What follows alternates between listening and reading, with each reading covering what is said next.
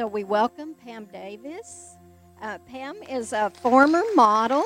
She is the wife of Steve Davis, a former baseball pitcher. Um, she attended biblical studies at Liberty University and the author is an author, speaker, and inventor of Girls in Grace dolls. Pam has a passion to teach about God's inexhaustible and unmerited grace. She and her husband live in Fort Worth, Texas, and we welcome you tonight, Pam. Thanks for coming. I am so pleased to be here, and Friday night at 7 o'clock. Wow, I'm impressed. This, this shows commitment. Um, so I'm just thrilled to be here. And one of the reasons why I'm thrilled to be here, because I'm going to be teaching about my very favorite passage in all of Scripture. And the reason why it's my very favorite passage in all of Scripture is because Jesus is speaking to people that are the most like us today. Um, it's just um, ironic. So let me describe these people to you before we get into the text.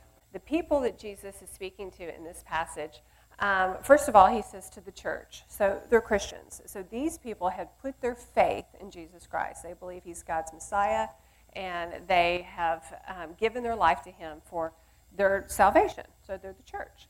These are people that live in a place that the name of their city is rights of the people, okay? Which is really interesting because this letter is written that we're going to be talking about in 89 AD um, and it's under the Roman rule. So Rome ruled this area until the late 400s, and so it's under Roman rule. And yet, this the people in this city um, name their city rights of the people. So they have a, a, a feeling of independence from Rome, and that they have their own individual rights. This was a place that was built in honor of a woman. Now, it was very normal in the ancient world to have a statue that when you got to a city that it told the people who the city was built in honor of. If you went to Athens, there would be a statue of Athena. If you went to Ephesus, you would see the temple of Diana. If you went to Rome, you'd see a statue of Caesar. So in this city, it was built in honor of a woman. So if you got there, you had, you'd be greeted with a statue of a woman declaring rights of the people. Okay? Now, this place um, had an incredible economy. It was more affluent than any other city in Asia. So much so that they gave just uh, so much money in gold in taxes to Rome. I had the notes, I was looking at it, it was either 500 pounds or five tons, some crazy amount, exorbitant of gold in taxes. So much so that Rome had allowed this city to have its own gold coinage because their eco- economy was so strong they could have their own gold coins. Um, this was a place that had an incredible um, entertainment and um, sports arenas. There were three theaters in this city. Um, at least one of them was able to house 30,000 people, which would be the size of like a college football stadium. Okay? And so, and they had an elaborate circus that they were known for, and they had games and sports and all sorts of entertainment in these theaters. The people in this place were incredibly dressed. They were finely dressed. Why were they so finely dressed? There was a unique black sheep that grazed in their foothills that allowed their wool to be of different fabrics, I mean, different textures, different colors, and they had mastered the dyeing process. So they had an, uh, the ability to make it all different colors. So if you walked around, you would see the citizens finely dressed. Uh, and their home decor, of course, would, would follow that same way. They had a lot of style because of those um, attributes. And then finally, this was a place um, that boasted an advanced medical community. They actually had a medical school there, and they had developed a cure for a malady that had plagued the ancient world, and that was blindness. For at least 6,000 years, we know recorded history, blindness was a, an, a, huge problem in the ancient world. You've seen pictures in Egypt where they do the black paint, whether it's men or women around their eyes. Well, that was tried to prevent blindness. That's why they did it. It wasn't cosmetic. So the ancient people had really suffered with blindness, and now these people had come up with a cure for it and had a medical school there. So people from all over the world, and specifically Asia, came to this city. So now I want you to use your imagination, and I want you to imagine you. Now, can you imagine you being a Christian? I hope most of you can go, yeah, I can imagine that. Uh, I want you to imagine that you live in a place where the people talk about, they discuss, they write about their rights. Is it civil rights? Is it the right to bear arms? Is it the right of speech?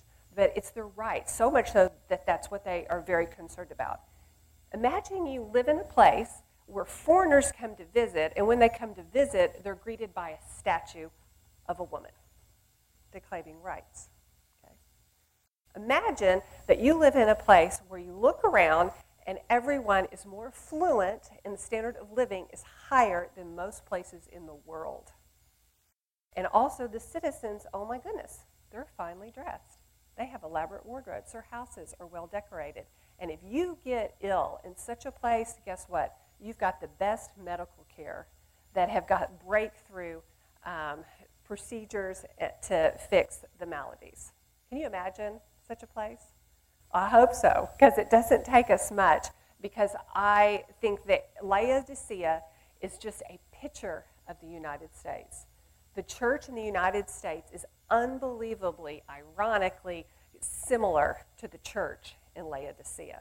So Jesus writes to these people, and that's why this is my favorite passage to teach because it is the most relevant. We can identify with this the most because we're the most like these people. So, if you have your Bibles and you want to follow along, you can open to Revelation, last book in the Bible, chapter 3, and we're going, it's seven verses. We're going to start in verse 14.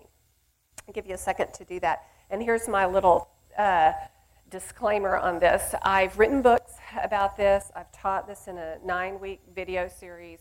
I'm passionate about this, and so I could spend literally eight hours doing it. So, my challenge is not what to say, it's what not to say. So, um, we will go through a lot of these points, and we're going to skip over every, not every detail in the letter that I would prefer to, to share with you just for time's sake, but I want to share with you the stuff that is absolutely imperative in why you came, why I believe the Lord has us on this Friday night at this time in history um, connecting. Okay? So, to start off this letter, in verse 14, it says, To the angel of the church in Laodicea, write, These are the words of the Amen the faithful and true witness, the ruler of God's creation. So, right off the bat, Jesus wants the people to know that the words that are being, are being told to them are from him. They're not from Paul. Remember, there were a lot of letters circulating from a lot of churches. Paul wrote to the church in Ephesus, Thessalonica, Corinth, all these different churches. And Jesus says, I want you to know this is from me. This is from the Amen, so be it. This is the ruler of God's creation. This is a faithful and true witness. I'm the eyewitness of everything I'm telling you. This is Jesus' words.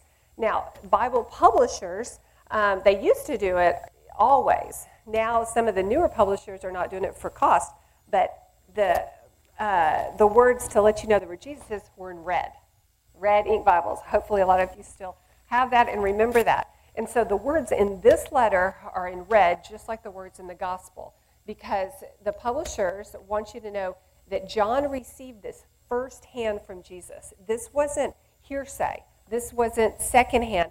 J- John literally heard and saw Jesus speak these words, and he quoted him and wrote this and then gave it to a messenger um, to take to the church in Laodicea. So I want you to understand it's firsthand. So it's interesting because this letter, like I said, is written in 89 AD, and of course, Jesus ascended in 33 AD.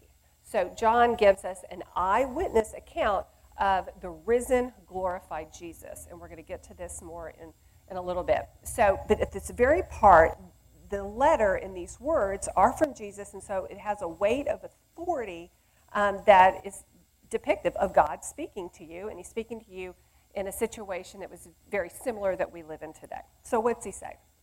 Okay. He says, um, verse 15, I know your deeds, that you are neither cold nor hot. Um, I wish you were either one or the other, but so because you are lukewarm, neither hot nor cold, I'm about to spit you out of my mouth. Wow. okay. So three things I want you to notice about this first part of the letter that Jesus speaks to the Christians in the Church of the United States. I mean, the Church of Laodicea. Okay. First, first thing he says is, I know your deeds. Okay. So that means I perceive, I'm aware, I'm acquainted with, I intimately know what you're doing. I know what you're doing today. I know what you did yesterday. I know what you said. I know what you didn't say. I know where you're at in your life today. He knows exactly where each one of us are and what we're doing with our life. I know your deeds. That's the first thing. So nothing's hidden, he knows. And it's present tense because remember, uh, even though we're living in 2018 and those people are living in 89 AD, he ascended in 33 AD. So it's not like he was walking around the streets of Laodicea. So he knows them intimately because he's in these people just like he's in us. He makes our home here. So he's saying, I'm intimately acquainted. And so that's the first thing. The second thing is um, he has a reaction to our lives. He has a reaction to our deeds. He has a reaction to the deeds we don't do. He has a reaction to our words. He has, and so what is his reaction? It could be, wow, I know what you're doing, and I am delighted by you. I sing over you. I'm rejoicing. I'm talking to the angels about you. I am, I'm just so happy. His response could be, I'm so appreciative of you. I'm so appreciative of your sacrifice. I'm so appreciative of your faith and difficulty, your endurance and perseverance. I so appreciate. He could, he could have that reaction. Um, he, could, he could have the reaction of, I can't wait to embrace you and see you face to face. I see you now, but I want you to see me. And so he could have all these reactions, but the reaction that he has to these Christians is, I want to barf. Like, I want to throw up. Okay, that's what it says, literally. I want to, I want to spit you out of my mouth. That's a very nice way of saying it, but that's the truth of, of what he's saying. You, you make me nauseous when I look at you. When you're like, wow, okay. How, why is that? Well, let me give you some context to Laodicea. As advanced as Laodicea was, as rich it was, as the theaters and how finely dressed and amazing city it was, it had one major problem. And the major problem was they built the city too far from the water source. Okay? So there were streams, there were uh, springs, there were rivers, but they were too far from the city and the people. And, and the city was so big. And so, how they compensated for that is they built a series of canals and they dug a series of ditches to try to get the fresh spring water to the people. But because the distance was so far, it didn't work. And so, by the time the water got there, it was not cool and reviving, it was lukewarm and it made it sick. Well, uh, Rome burned in uh, 64 AD from a fire, and so under Nero. And so now it's 89, so it's about 20, 25 years later. And so there was an ordinance that none of the big cities in Rome could have fires within the city for fear that it would burn. And so they had all the fires outside the city away from the people. And so if you wanted hot water or hot thing, you would have to go to this water source. You'd have to go over there by a fire to heat it up. Then you'd have to take it all the way over to the people. And so by the time you got there, it was lukewarm. So that's the connotation. Either it could have been cool or it could have been hot, but it was neither one. It was lukewarm. And why was that? It was because the people lived too far from the water source. They lived too far from the water source. Their daily lives, how they lived their life was too far. What is the application of this? Okay, do you remember when Jesus spoke to the woman at the well in Samaria? He says to her, I have a water, and you will never be thirsty again. It's living water. It will well up into you for eternal life. It is a spring, is what he tells this woman at the well. And then he tells the disciples, It's better that I go, because if I go, I will send a counselor, another one to be with you forever, the Holy Spirit that will revive you, will refresh you. And when he talked to Nic- Nicodemus, he says, How can a man be born again? He, be, he is born again by water and by spirit. And remember at Pentecost, when the Holy Spirit came, it came in tongues of fire and heated up. And so, what Jesus is saying is the Holy Spirit that I gave you is the life source, and it is within you. You're to draw upon it just like you're to draw upon water, and that is going to continue to refresh you and continue to revive you. But if you build your life, Christian, too far from the water source, then guess what? You are nauseating because the life of the Holy Spirit in you is now lukewarm. You have made a distance between you and the Holy Spirit. You're so busy in your activities over here, the distance is what's causing it not to be hot and not to be cold. Okay, it's interesting that Paul says in Romans It's Romans 5:20. He makes this very important statement. He says, Everything God made, his invisible qualities and divine nature, can be clearly seen by what he made. Okay? So when God made the human body and he made it 70, 80% water, he, and he made us have to live on water. We can't go too many days without water. He was giving us a picture of what our lives should be like in relationship to the Holy Spirit. We should be filled with the Holy Spirit, at least 70 to 80% we should draw upon the Holy Spirit. Uh, that should be what our life source is. We shouldn't go too far without drawing on that. If we do, then we become lukewarm and the deeds that we have are nauseating. Okay. So that's that picture. So why were these people like that? Why were they lukewarm? It's because of what they said in verse 17. It says, You say I'm rich and acquired wealth and do not need a thing. That's what Jesus said. These Christians, because they had their theater, they had their clothes, they had all their economy, they were busy about their rights, they say you're rich, quiet, and don't need a thing. But Jesus says that's not the truth. Let me tell you, I know who you are, and you're five things. You're wretched, pitiful, poor, blind, and naked. Okay? Since we are Christians living in an environment so similar to that, we have to ask ourselves do, would he say the same thing about us today? So I'm going to walk you through the description of those five words. And as I do that, I want you to do a little self assessment. Um, it's important. So, wretched, what does wretched mean? Wretched means enduring troubles. You have problem after problem, trouble after trouble. The picture is a hurdler. So you're going down the road of life, and there's hurdles in front of you, barriers, obstacles. And instead of being able to vault over it, you constantly get knocked down. You say things like, I just can't get ahead. You know, it doesn't matter what I do. It's like I can't get ahead. And then eventually say, I don't know, I'm just stuck. I'm just stuck. Those are attributes of a wretched life. Now, Jesus said, In this world you will have troubles, you will have problems, but be of good cheer. I have overcome. I have overcome the world. I can vault over these barriers. Well, these Christians weren't able to. They were constantly getting knocked down. So he says, You're wretched. The second thing he says is they're pitiful. What does pitiful mean? Pitiful means I lack the power to perform. That's what it means. It means I know what I want to do. It's I want to go forward. I want to get that education. I want to get that um, advancement in my job. I, w- I want to lose weight. I want to exercise. I want to be a better spouse. I want to quit drinking. I want to quit smoking. I want to be a better parent. You know, whatever it is, you know, you know what you want to do, but you lack the power to perform it. The idea is you go two steps forward, one step back, two steps forward, three steps back. Uh, you're just not making headway. He says you are pitiful. Another picture that's a good example of this is if you go into a gym and you see a really big bodybuilder. He's all ripped. He's got his triceps, his biceps, and he's walking around the gym. Now you're new to the gym. You're not kind of in the shape he is, and so you see a barbell over there, and don't have any weights on it, just that barbell, and you say, "Excuse me, can you can you can you help me and hand me that?" yeah, I got this. And so he comes over with his big muscles and he leans over and he can't even pick it up. He has the appearance of strength, but he has no power to perform. Okay? That is what the church is like in the United States and in Laodicea. They have the bumper stickers on the car, they wear the bracelet, their radios attuned to the Christian radio station, they listen to church podcasts, everything. They have the appearance of strength, but they lack the power to perform. And that's what Jesus says is pitiful. The third thing he says is that they are poor. Now, you know these Christians in Laodicea, you know, hold on, baby. We are not poor. Do you see how much money we've given in taxes? So you know that's what they're thinking in their heart. But what does it mean to be poor? What is Jesus saying?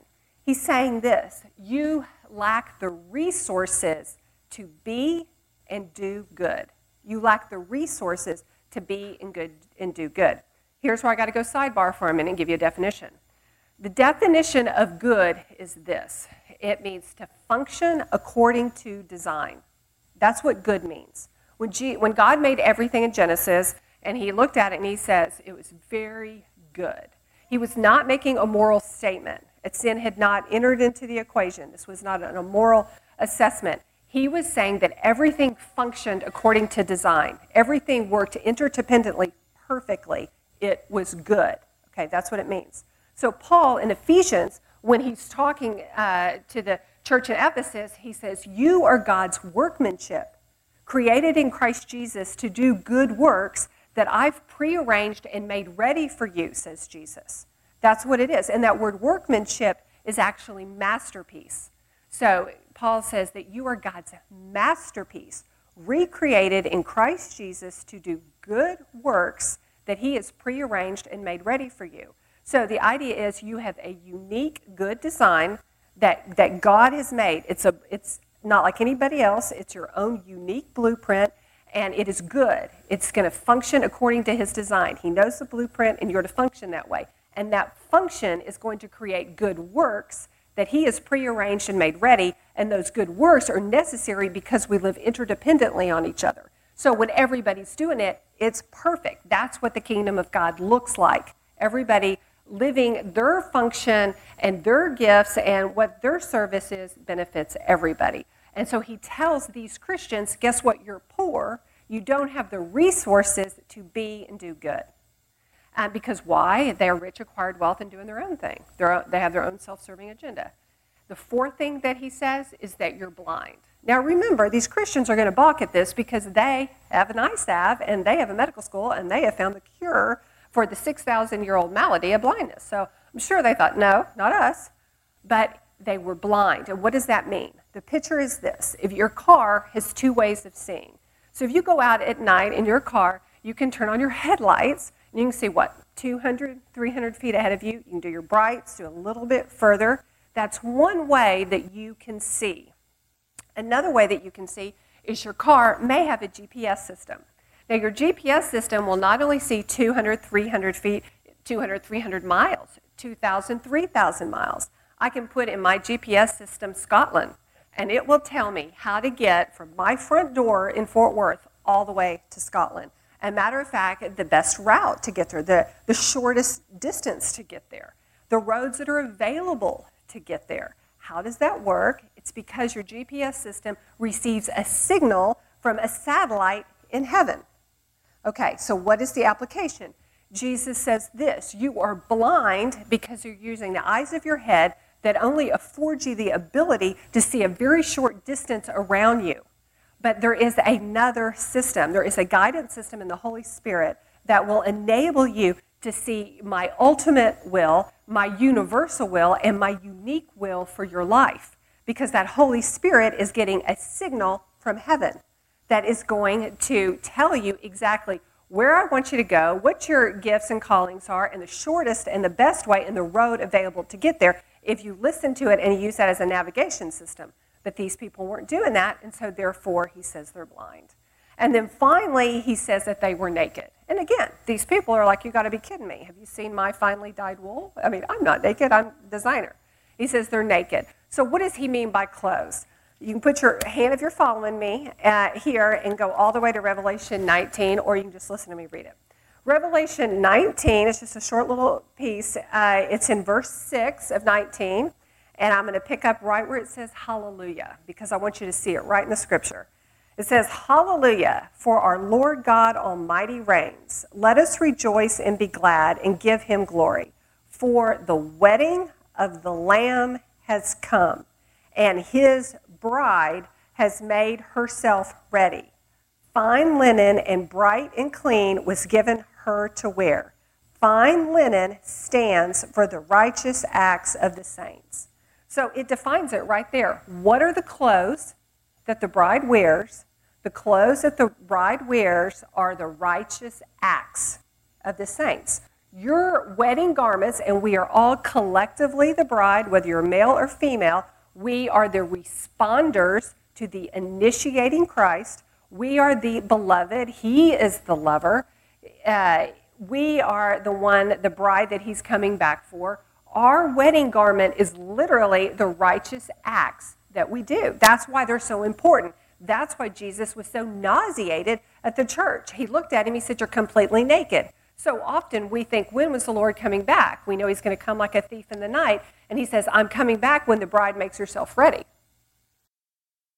It's just a picture. Just like we've been to many of weddings, the groom standing right here, waiting for the bride to come down. She's not going to come down until she is dressed. He's over there waiting, and he's like, It's been a long time. Let's get dressed now. And what is your dress? It's the righteous acts of the saints. And so tonight, it's very important. You're not here by chance. The people in this room is about half the number that was in the upper room at Pentecost. And it was 120 people that changed the world. And we don't have a rec- record of all 120 people. So we have more than enough people here to change the world. We don't need the masses. We need people that are available to the Holy Spirit. So if you are here, you have to ask yourself Is my life right now experiencing a wretched condition? Am I enduring problems? After, am I not getting ahead? Am I constantly feeling stuck? Is my life pitiful? Do I know what to do and I just lack the power to perform it? Am I poor? Do I not have the resources to do the good works that He has prearranged and made ready for me? Am I, am I blind? Do I not use the Holy Spirit to see exactly why I'm on planet Earth and the good works that He's already got prearranged, made ready for me? Do I not see them? And then finally, am I naked? Am I lacking the righteous acts that He would have me? So that's why I'm still alive. Has He kept me alive for this day to know something needs to change because I have righteous acts yet to do? Because if you didn't have to be here, He wouldn't keep you here. So you need to ask yourself that because here's the deal everyone needs grace all the time. We all need it. But only those that are aware of their need will ever reach in faith to receive it. So tonight is just to get you aware of your need to begin with. So consider just for a second where you're at in this equation because the next words of this letter could be the most impacting words in your life because he's written to Christians that live in the exact same situation that we live in today. So let's go to his words. What's the next thing he says? And uh, 3. So he says, uh, Now that you are wretched, pitiful, and poor, blind, and naked, I'm going to counsel you. Verse 18 I counsel you to buy from me gold refined in the fire so that you can become rich, white clothes to wear so you can cover your shameful nakedness, and salve to put on your eyes so that you can see. So the good news is Jesus absolutely wants these Christians to see. He wants them to see without doubt why they're here and what are the good works that He has prearranged for them. He wants them to be able to see it. He wants them to have the clothes. He wants them to be the bride. He can't wait to join you in the most intimate oneness relationship for eternity, where He calls you beloved forever and you rule and reign with Him. He can't wait for that. And He wants you to be rich, not just enrich, not just rich, but enriched. Enriched is different. It means a king. Enriched is not only do I have the necessary resources, the necessary resources are flowing through me. So it's not from a position of serving in poverty, it's a, a, position of serving in rich. It's the way a king serves. So he wants that. So how do we, so what's he tell us to do? He counsels us to do something, and this is where I really want us to focus in and understand this. He says, I counsel you to buy from me gold. Okay, let's just break that up. Okay, buy is the first word we need to look at. I counsel you to buy. Why does he say buy and not take? What is the difference between buying something and taking something? The difference is paying a cost. If you go to a store and there's shirts there on the thing and it says take one, take a shirt, but you leave. If there's a rack and it says buy a shirt, okay, you're like, okay, what is the price tag on that? How much is that going to cost? How much resources do I have? Is that a good exchange? Do I want to pay that much resource for is the value of that shirt worth it? You make that decision. If you if you agree to it, then you let go and you release what your resource is and you take that shirt. That process is called buying. And he wants you to realize that you, if you're going to uh, have a rich life and all these things, you're going to have to buy from him. Okay? Now, you might at that point push pause button. And you're like, hold on, Pam. Now, isn't everything that God and Jesus have for us free? I mean, isn't that the way? Isn't salvation a free gift that God gives us, why, why this word buy? And I'd say you're exactly right. Salvation is free, John 3.16. For God so loved the world, he gave his one and only Son, that whosoever should believeth in him shall not perish and have everlasting life. Free salvation. This letter is not written to the world, it's written to the church. That's the difference. He's not talking to strangers, he's talking to sons. You already have the full inheritance. You already have everything that the Father has, but now you have a destiny. Now you have a duty in the kingdom. Now you have a role to play. Now you're part of the family business. You're a game changer, and it's going to cost you something. And that's the difference. And remember Jesus when he talked to the disciples anyone that would come after me, you must deny yourself, take up your cross, and follow me. What did he say? The rich young ruler? Go sell everything. There's a cost to this to live and rule and reign in his kingdom, not entrance into it. Entrance into it is free. You're a child, you're adopting the kingdom. You did nothing, bankrupt, you come, he gives it all to you. But now your destiny, okay? Now you're going to take that role. It's going to cost you something. He says, buy from me. Now, this word from, because I've studied this and taught this literally for 20 years. When I came upon this, this was a game changer in my understanding. It's a key that unlocks a mystery, and I can't wait to share it with you. Okay, buy from me. The actual word in the original text is not the word from, it's of. The earliest manuscripts all say buy of me, not buy from me. First, I went over my head, didn't, didn't register. But as the Lord and the Holy Spirit say, circle back around, circle back around, circle back around. Let's look at this. What is the difference between buying from somebody and buying of someone? It's this. Let's say I have a car and you're going to buy a car from me. Then suddenly I give you my car and you give me whatever amount. I no longer have the car. You bought it from me. I don't have a car now. Okay, when you buy something from someone, it, leaves their possession. Now, if you buy someone something of someone, an example would be blood.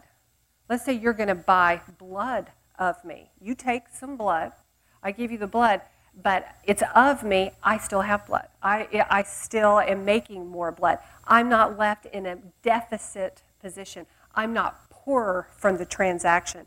I am not left without it. So when Jesus says, buy of me gold, he is saying, I will allow you to buy of me gold, but it's not going to leave me in a state of deficit. I'm not going to become lesser for it. I'm not going to become poor. It's not taken from me. Do you see the difference? Okay. And so he says, buy of me gold. Why does he say gold? Well, again, we've got to look at Romans 5:20. Paul says, everything God made, his invisible qualities and divine nature can be seen by what he made. So why did he say gold? Why didn't he say, buy of me blood? Why didn't he say, buy of me water? But he said, buy of me gold. It's because of the inherent qualities that are in gold. And this is very fascinating for you guys that are doing this Bible study. Uh, the book that I wrote, you'll know how passionate I am about this correlation because we simply do not know half the applications of gold. Let me just give you a quick rundown of, of the attributes of gold. First of all, Gold is beautiful, okay? It makes people beautiful. Here's the definition of a word the word beauty means a quality that attracts admiring pleasure. That's what the word beauty means. Let's say it again. A quality that attracts admiring pleasure, okay, is beauty. So gold makes people beauty. From the very beginning of time, in all of our archaeology finds and all throughout history, men and women have adored themselves with gold in order to be beautiful. Okay? That's one attribute. It's beautiful. Second attribute is it's malleable. The interesting thing about gold is it can change form. You can take gold and make it into gold blocks. You've seen that at Fort Knox. You can uh, uh, stretch it out and, and break it down, refine into threads. And you can do gold threading through clothes.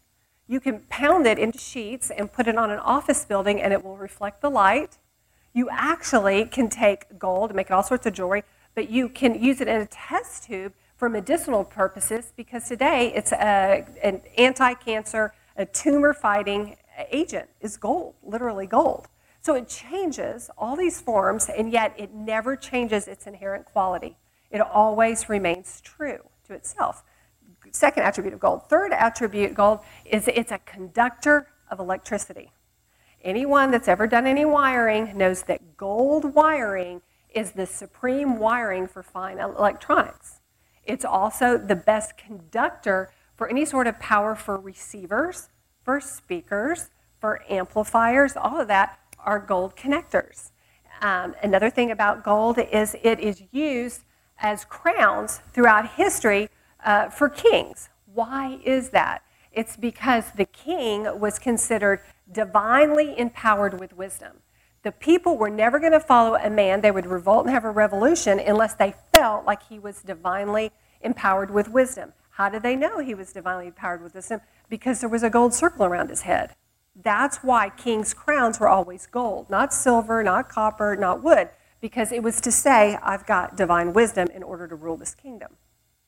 Um, gold is also um, highly reflective. It, it reflects light, it doesn't absorb it. That's why it's on office buildings. buildings. Gold is also the only commodity that can take the heat and re entry from the atmosphere. That's why they put gold on the lunar spacecraft so that it can come in and out of different atmospheres. And it goes on and on and on. I'll do you one more. Gold um, is the medium of exchange for wealth. If you, that's why we have the gold standard. Alan Greenspan was the previous um, chairman of the Federal Reserve, and he said there's no store of value apart from gold. Universally, from beginning of history until today, every culture in the world recognizes as gold is the value for the exchanging wealth. Okay, so when Jesus says, "Buy of me gold," he is saying that he's got the quality of highest worth and value. This gold. Now, this is another mystery. We're going to turn a key. This really gets exciting. Buy of me gold. Now, you can stay where you're at and listen, or you can turn with me two chapters over, Revelation chapter 1. This is where John actually sees a vision of the risen Jesus, the glorified Jesus. And he says in Revelation chapter 1, um, I'll start in verse 12, just to give you where I'm starting in the middle of this, John says, I turned around to see the voice that was speaking to me. And when I turned, I saw seven golden lampstands, and among the lampstands was someone like the Son of Man. He was dressed in a robe reaching down to his feet, and with a golden sash around his chest. His head and hair were white like wool, as white as snow, and his eyes were like blazing fire. His feet were like bronze, glowing in a furnace and his voice was like the sound of rushing waters. So he's describing visually glorified Jesus. It's really amazing. It's the only part in scriptures where we see him already ascended, already in his heavenly glorified state, and John is describing him. This is what I want to draw out of your attention. Here's a little backstory on me personally. I think Debbie mentioned it. Yes, I was a professional model. I ran a modeling school, I ran a modeling agency, I had an image consulting business. Patients, after they had cosmetic surgery, the cosmetic surgeon would send the patients over, and we would do image consulting on their hair, their wardrobe, makeup, all of that. Um, and one thing that I learned from all that work experience is that your hands and your feet reveal more about who you authentically are than anything else because you can camouflage your hair and diet, wigs. You can camouflage your face with makeup. You can camouflage your body with clothes, everything. But your hands and your feet are a dead giveaway. What's it tell you? It tells people their gender, hands and feet. It tells people um, your age, your hands and feet. Your health, your hands and feet.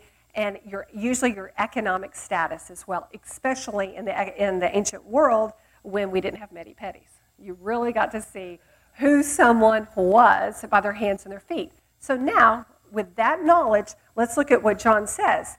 He says, And Jesus' feet were like bronze glowing in a furnace. That word bronze is the word chalkolibanon. It's the only time it's used in Scripture. And this is the actual definition of that word. It is like gold, but more precious. So the accurate translation of this is his feet were like gold, but more precious, glowing, as in a furnace. So his feet are glowing. It's like gold, but more precious. So you're like, why in the world did they use the word bronze? It's not a good translation. It's because of our English language. What word would you use that's like gold, but more precious? We don't have anything that's like gold, but more precious. And so that's why the Bible writer said, well, is it brass? Is it bronze? What do we got? It's not silver. I mean, so they didn't have that word, so they put that in. But when you understand that Jesus, glorified Jesus, is what's he like naked? What's he like? He is like gold, but more precious, glowing. That's how. That's how um, John describes him. And so, what is that like? Well, we've already looked at what gold is like. He, he is beautiful. He is a conductor of the power of God. He is moldable. He can take every form. He can be a good shepherd. He can be a teacher. He can be a physician. He can be a king. He can be a suffering servant. He can take every form and never change inherent quality. What is he, what is he like? He's reflective. He doesn't absorb the light, he reflects the light. What, what is he like? He is weighty. The weight of gold is similar to lead on an atomic scale. What do we say? Jesus is the weight of God's glory. He is completely weighty. He's the King of kings, and he is crowned with wisdom that he is the embodiment of every one of these attributes that we associate with God. He's the healer. He's the one that fights cancer. He is the, he is the medium exchange for all the business that God does in the kingdom. He does everything through Jesus. That's how it is. What was the last thing that Jesus said on the cross before he died? He stretched out his hands. The last thing he said, which he could have said, Vengeance is mine, says the Lord. He could have said, Forgive them, Father, for they know not what they do. But what he said, the last thing he said was, paid in full. Paid in full. It's because Jesus is God's commodity. He is the pure gold, the more precious than gold, in which God transacts all his business. He was the one that paid for our sin. He is, is our salvation. He, so now let's look at what he's saying. He says, Christians, I want you to buy, which means take at a cost, front of me gold refined in the fire, which is me. I, I'm going to transact business with you. And what you're going to get is not something from me. What you're going to get is me. You're going to get my nature. You're going to get my glorified state. It is very much like being transfused with blood, except for it's golden blood. It's, it's more precious than gold. It, it, that is what he is saying to us. Okay, so, if you were to, in the ancient world, go up and watch this transaction happening, and you saw, you would see a scale, because all buying and selling was done with a scale. And so you have a scale, and there's four possible things in which could have been on this, on this side of the scale. First of all, it could have been something that you saw at a distance that looked like gold. Um, and if you got closer, you would see the seller have his thumb on it. Because that would not be really gold, it would be pyrite, which is what we call fool's gold. It looks very much like gold, but it has no weight to it. It's fragile and brittle and will break. And so and if you got close of it, they'd call you on it. And that's why Jesus says, and God says, I hate abhorrent scales. I only like just scales. I don't want anyone selling you pyrite. The second thing you would see would be what's called prospector's gold. And that is gold rich dirt. So it'd be a pile of dirt, but in it, it would have little gold nuggets. Okay? And that the scale would register that gold, but there would be a lot of dirt there. The third thing you would see on that scale is, is gold that's not refined. So it would be a huge block of gold, but it would have silver in it, it'd have copper in it, and it'd have iron in it. A lot of good stuff, but not the great stuff of pure gold. And then if you actually came up and that gold had been completely refined in the fire, then it would be a pure nugget of gold. And it would have the greatest weight on it, like lead, and you would see its worth and value. That's what that would look like if you saw a transaction. So, what is the correlation to us? Jesus says, as you're trying to find out your good works and your unique blueprint while you're on planet Earth, you're going to encounter those four scenarios. You're going to find yogis, you're going to find other false teachers, you're going to find false gods, false religions that are pyrite. That's what I call fool's gold. As you get closer to it, you're going to see that it looks like my grace, but it doesn't have the weight and value. It is not a conductor of my power. It's very brittle and it won't hold up. You're going to encounter that. The second thing you're going to encounter when you're trying to find out what your unique calling is, the why you're on planet Earth, is you're going to find prospecting gold. That's going to be people that, yes, they have some truth, they have my grace that they're operating in, but there's a whole lot of dirt in there. There has a whole lot of self interest, a whole lot of self advancement. It's what the scriptures call duplicity. There's two different agendas going on. Okay? That's prospecting gold. The third one you're going to find is you're going to find a, a, when you're looking for why you're here and the good works you're going to do, there's a lot of good things you can do. And there's a few great things you can do. So you're going to have to discern between the silver and the copper and the iron to know what is the pure gold that you're supposed to do. And you're going to have to choose not for the good to save only for the best.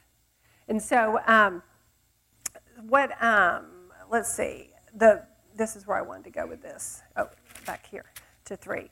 So he says, I want you to have um, eye, salve on your eyes so that you can see, white clothes to cover your shameful nakedness, and for you to be uh, rich. And so the only way you're going to get that um, result is if you buy from me gold refined the fire. You're going to have to let go of the silver. You're going to have to let discern the dirt from the um, gold that people teach. You're going to have to let go of the fool's gold if you're ever going to find the specific good works that are prearranged, made ready for you. So you're like, okay, I got it, Pam. I only want the pure gold. I'm going to do that. Now the question comes, what is the counterbalance? What do you bring for to make this transaction? Because remember, you're paying a cost. Now you know what you're going to get from him. What are you going to pay? You're like, what in the world do I have that is remotely valuable enough to make this transaction? And someone might say, my life. You know, that's why I'm going to give them my life. No, you already did that. You, you already gave him for salvation. You know, that's, that transaction's already happened. You're already bought with a price. So you're like, well, what can I put on the scale if I've already given him my life? Well, this is what he wants, and it's incredibly um, precious and valuable to him. It's your dreams, it's your heart's desire. It's that secret thing that you probably don't even tell anybody. You maybe have never told anybody, but you've wanted to do it since you were a kid. And you thought, oh, now it's too late, too old, too poor, too fat, too, too, I don't have the opportunity. It's that secret dream, those desires of your heart that goes on the scale. That is what he wants you to give. Is it that you always wanted to be a doctor? Is it that you want to be in love? Is it you want to be a parent? You, now remember, His grace is moldable, it's malleable. It doesn't matter what you've ever done or haven't done. His grace now can come into your life at 40, 50, 60, 80, 10, 15. It doesn't matter your age because it's not about you, it's about Him. So, what is in your heart of hearts? That is what you put on your scale. And that dream and that desire will look very much like the gold side of it. So, that dream may be uh, let's say you have a dream, I, I really always wanted to be a heroin dealer. Okay, now wait a minute. That falls into the pyrite category, okay? And the reason being is the definition of good. God's everything He made was good. It's to function according to design. So if heroin dealing was in any remotely way good or functioning according to design, you might could argue that it's pyrite, but it's not pyrite. But as far as I know, it's pyrite. There's no, there's no beneficial that. So that all of a sudden, boom, that carries no weight. That's brittle. That is not your dream. Now, let's say your dream is I really want to be a singer. I want to be an actor. I want to start my own business. But I also really want to be famous. I want to have tons of money, lots of wives, lots of men, lots of whatever, all the stuff you want. Well, there you go. You got the little gold nugget of the dream of what you want in a whole lot of dirt. A whole lot of dirt. He's like, okay, we're going to sift that thing through. Now, let's say your dream, your dream is that ah, there's so many things. I want to be a doctor. I want to be an actress. I want to be a mother. Um, I want to start an orphanage. I mean, those are all things. How do you discern what is silver, what is copper, and what is gold? Okay. And so your dreams may involve that.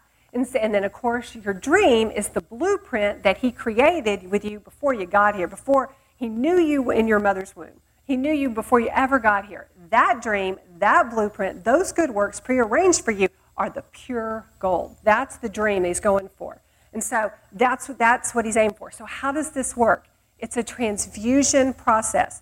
Just like he doesn't lose the gold of his nature by giving it to you, you don't lose your dream by giving it to him. Okay? But it is, he wants you to be possessed with his nature, and he wants to possess your dream. That's what he wants. He wants this complete circle. I want to live in your dream. I want to overcome every obstacle. I want to achieve your greatest heart's desire. What did he say? Delight in me, and I will give you the desires of your heart. That's what he said. That's why I want to live in and through you and bring that dream to life in the pure gold way that I knew it was and I intended to be because I am the master architect of this entire thing. And I know how you are to function according to his good design. So now that's what he wants. I want to bring this incredibly practical, okay? I want to make this so you know exactly what to do tomorrow, next morning. So in the next verse he says is, Those whom I love, I rebuke and discipline. So be earnest and repent of, of whatever you're doing. Any independent thinking, I want you to be earnest and repent. I love you. I love you as a son. I'm not talking to a stranger. So now you know. So if, you, if you're wretched, poor, pitiful, and blind, get over it, repent. Now let's get on board. Now, the next thing is where this comes through in the most sweetest, powerful way, and really my heart of wanting to share with you tonight. It's this, and it's a story I want to tell you. True story. I was a missionary in the Soviet Union when it was the Soviet Union in the late 1980s, before the wall came down in 89. And during my time as a missionary, I was in the southern part of the Soviet Union in Kazakhstan. Across the border, it was Afghanistan. And I, we were on a team of seven. Uh, there were four boys and three girls, four men, three ladies, however you want to say it. And um, we came across some Bedouin herdsmen that kept uh, their lifestyle was the exact same culture and custom that had been going on for 2,000 years, actually 6,000 years. They hadn't changed at all. They, lived, they had camels and they grazed their sheep. That's how they made their living. And there was a chieftain that was the head of it, and his sons were overseeing it, and they had other workers, and they just um, grazed their sheep out. Bedouin um, Arab um, farmers, or not farmers, herdsmen is what they were. And their culture was this, or their custom was this. In the morning, they would get up and have a very light meal at sunrise, and then they would go out and graze their sheep all day. And then at the end, when sunrise, when sunset was coming, then they would come in and have their heavier meal. That's how they, it was their daily routine. And the chieftain, the head of it, had lived or had a tent, and it was really called an yurt. But it looked like a teepee. You know, if you, it's an yurt, it's kind of a big teepee. And that was where he, he ate and he slept. And all the other sons and all the other workers were outside and watching the camels and the sheep, and so nobody stole them and no wild animals got them. Okay, so we arrive to these Bedouin herdsmen at sunset, and our translator came and said, The chieftain would like for you to share the evening meal with them. You know, would you be willing? We're like, Absolutely. he said, Okay, well, the yurt's pretty small and it's kind of crowded. We'll have the guys on the team go out with the men, and then we'll have the ladies can go in and have the dinner with him inside his yurt. Okay, so the three of us go in his, his little tent area, and quickly we're standing there, and my two uh, co-missionaries are like, oh, it's hot in here, it's stuffy, it's camel hair, I can't breathe. Pam, I'm going to go outside. Do you mind stay, staying in here alone and having this dinner? I'm like, I'm good with that, I'm fine. So it's, it's sunset, and so now I want to paint you the picture of, of exactly what happened. So I'm in this, this earth, this teepee. I'm standing there. It's kind of open, the teepee. You can see the sun kind of setting. He comes in. He's got the white turban, the white robe, just like you would see, you know, an, an Arab herds, herdsman look like. He's the chieftain, and he walks in, and he gets pillows and blankets and all sorts of tapestry that's inside this yurt, and he lays it down at pillows, and then he lays another one kind of by him, and he, and he does this, go down, you know, lay down. And so I, I kind of sit down, and then he's like, you know, push down. And so now I'm lounging because the Bedouin herdsmen lounge while they, they've been working all day. This is the end of their day. They're tired. So now he lays down this pillow. He has my, and we're laying both like this, have our head, you know, propped up on our elbow. And I, I'm just laying there. And suddenly I realize how incredibly quiet it is. You cannot imagine miles, perhaps hundreds of miles from any cars, from any traffic, no airplanes, no buses, no nothing, no cars, no electricity. So there's no air conditioning, there's no humming of a refrigerator, there's no trees. It's an arid environment. There's no leaves, anything on. It was unbelievably almost like you're in some sort of sensory enclosure. It was so quiet. So quiet I could hear my own breath and then I think I could hear my own heart. I could certainly hear his breath, and here I am. It was right here, there. It's just so quiet. Now, the sun is setting as I'm laying there, just being aware of the silence. And so he goes and gets a table. And the table looked like a checkerboard. It was maybe 12, 20 inches square, and it was probably three or four inches high. This little table, and he puts it right in, right here in front of me. I'm laying on the ground, you know, lounging, and it's lounging right by him. So it's this little table, and he gets one candle and lights it and puts it in that candle. And so now as the, it's getting darker and darker, but that's candlelight, very dim candlelight, very comfortable, very quiet in this candlelight. Then he goes over and he has a flask and he pours the flask and he washes his hands like this in the water from the flask And then he has a little cup, put some herbs in it, water. And he has a loaf of bread that's wrapped up in a towel. He has another uh, little uh, kind of beef jerky wrapped up in a towel. And he brings it over and he sets it on this table in front of me. And so I'm lounging there, and he just for a minute looks at me. These weathered, big brown eyes, very quiet. We're just sitting here breathing this. And then suddenly he reaches over from the loaf of bread, tears off a small piece, puts it in the broth, and then takes it up to my lips, just like this. And I'm sitting there and I'm like, okay. So I take my hand to get the bread that he's handing to me, and he pulls it away. And then he goes like this. And he goes, I'm the only one with clean hands. That's what he's doing. He's the only one that washed his hands.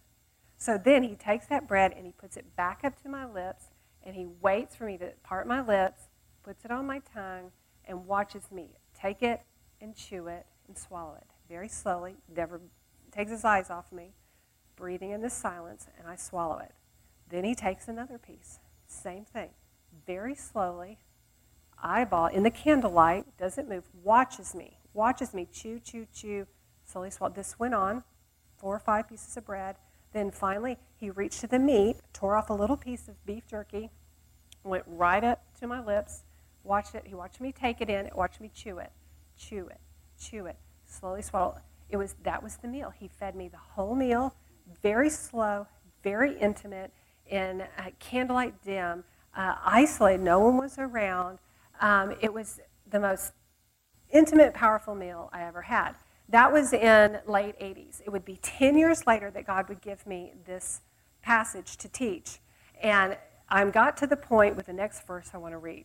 It says, Here I am. I stand at the door and knock. If anyone hears my voice and opens the door, I will come in and eat with him and he with me. Now, I read that and suddenly I remembered that meal. And I did the research on the, on the people of Laodicea at that time, and they had the exact same cult, custom as those Bedouin herdsmen. That was the meal that Jesus was describing. That's what it looks like when he says, Here I am. I stand at the door and knock. If anyone opens the door, I will come in and eat with him and he with me. It's an intimate meal because Jesus is the only one with clean hands. It's, our quiet time is to look like this. We are not to have any sensory distraction. We are not to be doing it in a rush. We are to be so still we can hear and be aware of our own breath. We should hear and feel the Lord's presence there. We don't have to see him. It's a dim lit. It's, it's no hurry. He takes the Word of God and He takes it and He feeds us to it word by word, and that word becomes the rhema of God, the bread of life. And He watches us chew that, uh, to that, meditate on that, think of that, and swallow that truth in. And then when we're ready, He gives us another word and another word. And then when we're ready, He gives us the meat. And He never leaves us. His eyes are on us, and He's watching us take this in and digest. That's what it looks like to be with Jesus in his quiet time.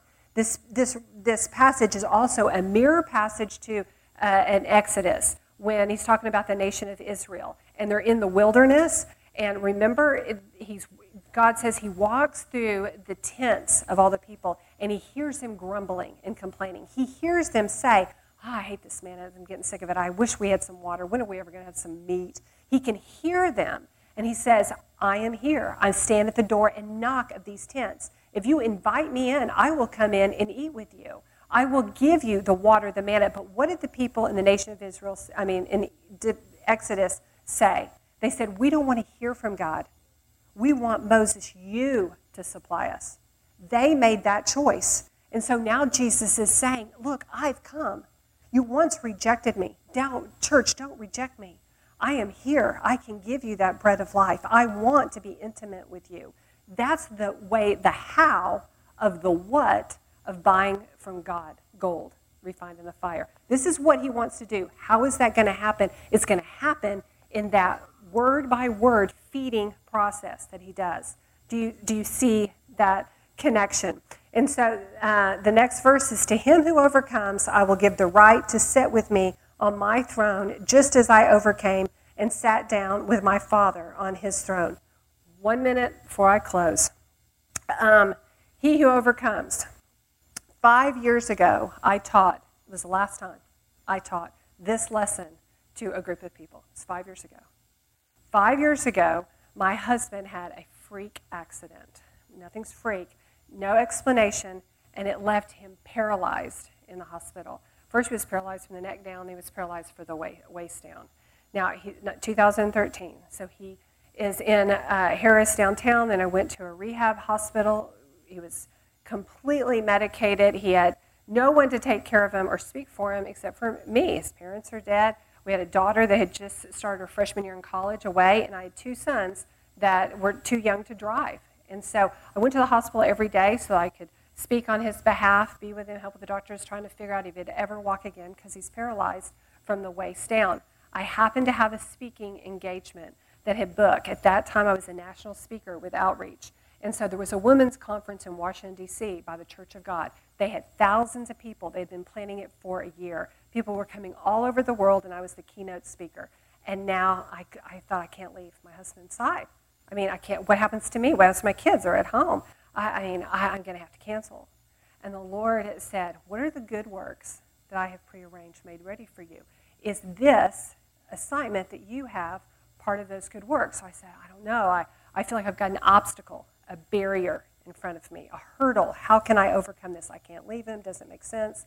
So I go to the Lord in the quiet time, just like I explained, in that intimate setting. As I'm sitting there, the Lord takes the word and he feeds me. He says, puts that nugget in, trust in me with all your heart. Trust in me with all your heart. I take that word in, I listen to the Lord, I chew on it, I swallow it. Yes, I will trust you with all my heart. Do you trust me? Do you swallow that in? Yes, I trust you. Will you lean not on your own understanding? Will you, yeah, put that word in. Will you acknowledge me in all your ways? Not just when your life's good, but when your husband can't walk and you feel like you're abandoning your children. Can you acknowledge me in all your ways? Then I will direct your paths. So I made a decision that I would go to that conference. So I left and went to Washington, D.C., delivered this talk like this to those people. And, um, and the thing that was important to me is that was five years ago, last time I did this. Last time I was on a stage teaching this, I wore this jacket, I wore this shirt, I wore these pants and I wore these shoes five years ago. So I want to wear it tonight. It just was so full circle. God says, time can stand still. I know exactly what I want to do. I'm refining your heart to stay in this exact same place. The good news was the next morning I got up to get my plane and I got a video from my husband from the hospital. Now you got to know, he had just been wiggling his toes, just been wiggling his toes, had a walker. I get a video and he's up there, he's got a walker because it just kind of shows him from chest down, and then I see the walker move. Then I see him walk, walk, walk. Been six months I've been in a hospital. So what the Lord said to me is, I will take care of the desires of your heart when you take care of the desires of my heart. It's the way this works. And so when I tell you that we can overcome, it is difficult. It is simple, but that doesn't mean it's easy. And so that refining process is painful, but he who overcomes, he gives the right to sit with him on his throne. So it's a great uh, desire of mine, a dream of mine, to be here and share this message with you tonight. And you and you and all made it because you came on, fr- on Friday night. So I want to thank you, and I want to leave with the last verse of this letter. It says, He who has an ear, let him hear what the Spirit says to the churches. Thank you.